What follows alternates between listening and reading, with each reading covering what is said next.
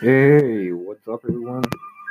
Thanks for tuning in to another episode of this podcast. And today's topic is going to be sound. So let me start off by by explaining what it is. And sound waves are pressure variations that are transmitted through matter. Matter sound is a mechanical one. sound moves through the air molecules in the air collide, transmitting the pressure away from the sound. Those molecules oscillate parallel to the direction of the motion of the wave. And the unit that we use to measure the sound level is there are multiple, but here are the ones you have to know. Hmm. First is a frequency, frequency or pitch. In layman's terms, it is measured in hertz or Hs, or in SI units.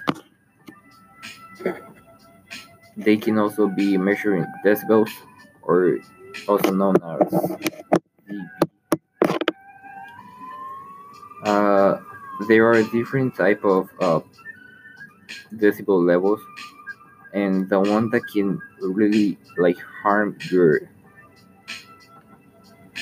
auditory system, it's or can actually like damage your ears is those things that are the that have a higher decibel, decibel, decibel or of 120 to 140 dB.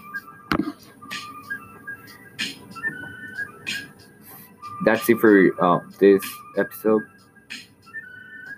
question, but here's a burning question, and it's who in your life introduces you to new music? Uh, the person that introduces me to most of the music that I listen to is my brother.